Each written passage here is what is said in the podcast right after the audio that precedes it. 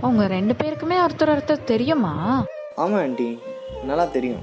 ஆமாம்மா. கொஞ்ச நாளாக எனக்கும் அவனுக்கும் ஒரு நல்ல அண்டர்ஸ்டாண்டிங் ஆனால் சிவா இவன் பையனு தெரியாமல் போச்சு.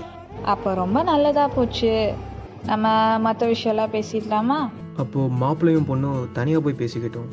நம்ம அதுக்குள்ளே கல்யாண தேதியை குறிச்சிருவோம். காஃபி கொண்டு போய் கொடுத்துட்டு அமைதியா நின்னுட்டு இருந்தேன். இவங்க பேசுறது எதுவுமே எனக்கு புரியல. நீ மேல வாடா உனக்கு இருக்குன்ற மாதிரி சிவாக்கு கண்ணு காமிச்சேன் ரெண்டு பேரும் பேசுறதுக்காக மொட்டை மாடிக்கு போனோம். நானும் மேலே போனேன். என் பாப்பா அந்த பக்கம் பார்த்த மாதிரி நின்றுட்டு இருந்தா அவ்வளோ அழகா. எனக்கு பிடிச்ச கலரில் ஃபஸ்ட் டைம் ஒரு saree கட்டியிருந்தா. ஏ பாப்பா என்னடி ஒன்றுமே புரியாமல் குழம்பி போயிருக்கியா? என்னடா நடந்துச்சு?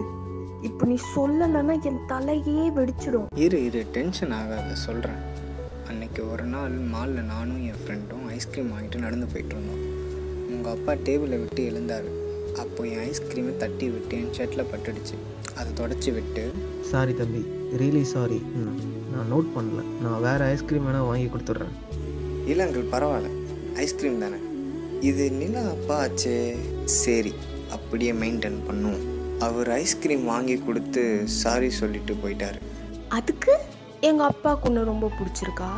நம்ப முடியலையே. சொல்கிறத முழுசாக கேளு. அப்புறம் ஒரு டூ டேஸ் கழித்து உங்கள் அப்பா அன்னைக்கு என் ஆஃபீஸ்க்கு வந்தார். நானும் பயந்துட்டேன். எங்கே நம்ம விஷயம் தெரிஞ்சிடுச்சோன்னு நானே போய் கேட்டேன். ஏன்னா அங்கிள் இந்த பக்கம் ஏதாவது வேலையா? ஆமாம் நீ யாரு? சரியாக தெரியலையே. அன்னைக்கு மாலில் ஐஸ்கிரீம் தட்டி விட்டு வேறு ஐஸ்கிரீம் வாங்கி கொடுத்தீங்களே. ஆமாம் ஆமாம் ஞாபகம் வந்துருச்சு. நீ எங்கே என்ன பண்ணுற இங்கே தான் அங்கிள் ஒர்க் பண்ணுறேன் ஏதாவது ஹெல்ப் வேணும்னா சொல்லுங்கள் எதுவாக இருந்தாலும் நான் பார்த்து பண்ணி கொடுக்குறேன். ஓ இந்த எடிட்டர் ஆஃபீஸில் தான் ஒர்க் பண்ணுறியா மேனேஜர் கிட்ட என் புக்கு விஷயமா பேசிட்டு போகலான்னு வந்தேன். வாங்க அங்கிள் மேனேஜர் நம்ம ஃப்ரெண்டு தான். உள்ளே கூட்டிகிட்டு போகிறேன் கூட்டிகிட்டு போய் எல்லா ஹெல்ப்பும் பண்ணி அன்னைக்கு வீட்டுக்கு அனுப்பிச்சேன். ரொம்ப தேங்க்ஸ் தம்பி. இனிமே அடிக்கடி மீட் பண்ணணும்னு நினைக்கிறேன். வரேன்ப்பா.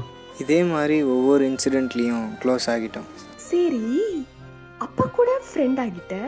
ஆனா உங்க வீட்ல எப்படி பேசி கூட்டிட்டு வந்த? ஒன்றும் புரியலையே.